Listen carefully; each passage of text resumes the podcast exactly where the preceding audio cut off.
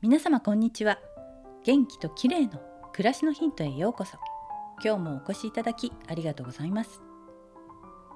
皆さんコーヒーと紅茶どちらを飲んでいますか？前にコーヒーは体に良いという話を取り上げましたが紅茶も負けず劣らず体に良い作用がいろいろとあるようなんです。今日は紅茶を取り上げたいと思います。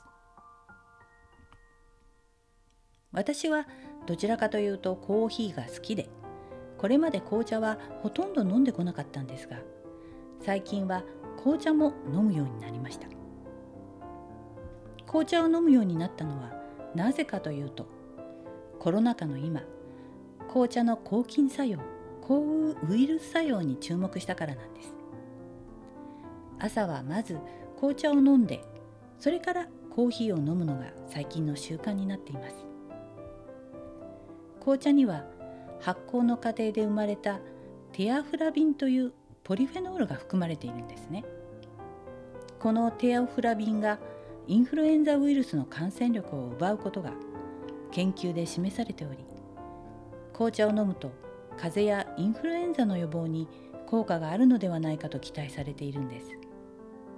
紅茶派の人にとっては朗報ですよね。ただしミルクを入れてしまうとテアフラビンの効果がなくなってしまうそうなので注意しましょう。砂糖やレモンは入れても OK だそうですよ。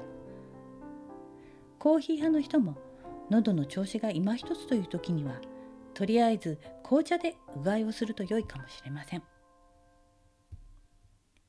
今日は紅茶の効能についてでした。最後までお聴きいただきありがとうございます。またお会いしましょう。友吉ゆき子でした。